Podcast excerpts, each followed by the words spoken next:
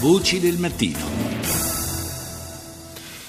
Il Parlamento europeo ha detto sì ieri all'accordo sul clima che è stato raggiunto nel dicembre dello scorso anno a Parigi, eh, una, eh, un via libera a questo, a questo accordo che eh, di fatto ha spianato la strada all'entrata in vigore del trattato, visto che c'era l'esigenza di arrivare a, un, 50, eh, a 55 stati che, avesse, che approvassero questa, questo trattato Stato e, e contemporaneamente Stati che rappresentassero il 55% delle emissioni globali. Un obiettivo centrato proprio grazie al voto di ieri eh, è nostro ospite l'onorevole Giovanni Lavia Presidente della Commissione buongiorno. Ambiente, buongiorno onorevole, Presidente della Commissione Ambiente, Sanità Pubblica e Sicurezza Alimentare dell'Europarlamento.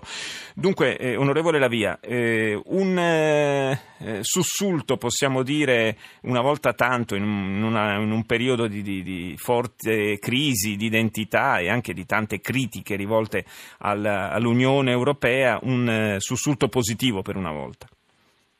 Non c'è dubbio, è un sussulto positivo perché in tempi brevissimi è stata varata la procedura di ratifica del Trattato eh, di Parigi e adesso cominceranno tutti i pacchetti legislativi per metterlo in atto.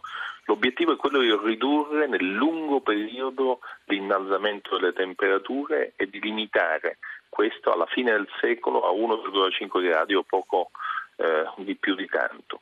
Eh, se dovessimo continuare a consumare il pianeta come stiamo facendo adesso, alla fine del secolo avremo un aumento delle temperature tra i 5 e i 6 gradi che renderebbero eh, non vivibili grandi parti del pianeta. Quindi abbiamo da fare un compito in comune e tutti i paesi industrializzati e non hanno deciso di svolgere questo compito insieme.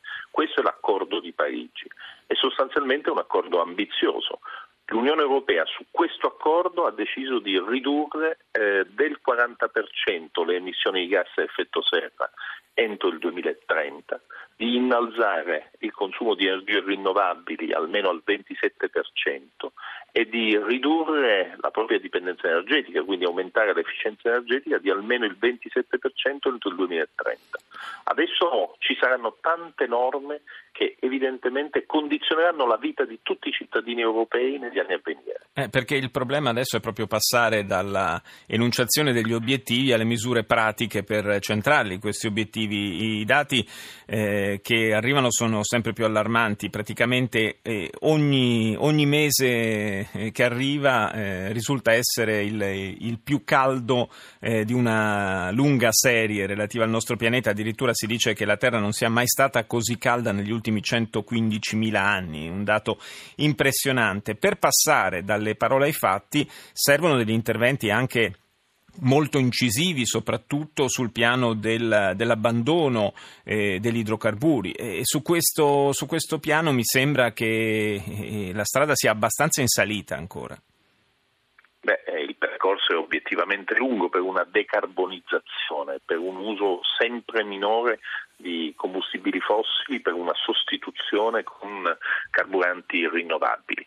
Però abbiamo iniziato un processo positivo sulle energie rinnovabili, eh, siamo arrivati agli obiettivi che ci eravamo dati entro il 2020, sull'efficienza energetica stiamo camminando bene e dobbiamo fare ancora di più. Questo significa che cambieranno i sistemi di mobilità, avremo una mobilità sempre più sostenibile, dovremo passare dai carburanti tradizionali ai biocarburanti eh, di seconda generazione, dovremo pensare a biocarburanti nuovi dovremmo pensare a una mobilità che sino adesso è stata fatta con benzina e gasolio e domani dovrà essere fatta con il biometano, con l'elettricità e sicuramente con tanti altri carburanti innovativi che dovremo mettere a punto. Ma dall'altro lato dobbiamo nella vita di tutti i giorni cambiare il nostro approccio, non possiamo consumare il pianeta come abbiamo fatto, l'approccio all'economia circolare, eh, la riduzione eh, nella gestione dei rifiuti eh, e nell'uso delle discariche. Sono tutti passaggi indispensabili per poter raggiungere questi obiettivi di lungo periodo. Grazie all'onorevole Giovanni Lavia, Presidente della Commissione Ambiente dell'Europarlamento, grazie di essere stato con noi.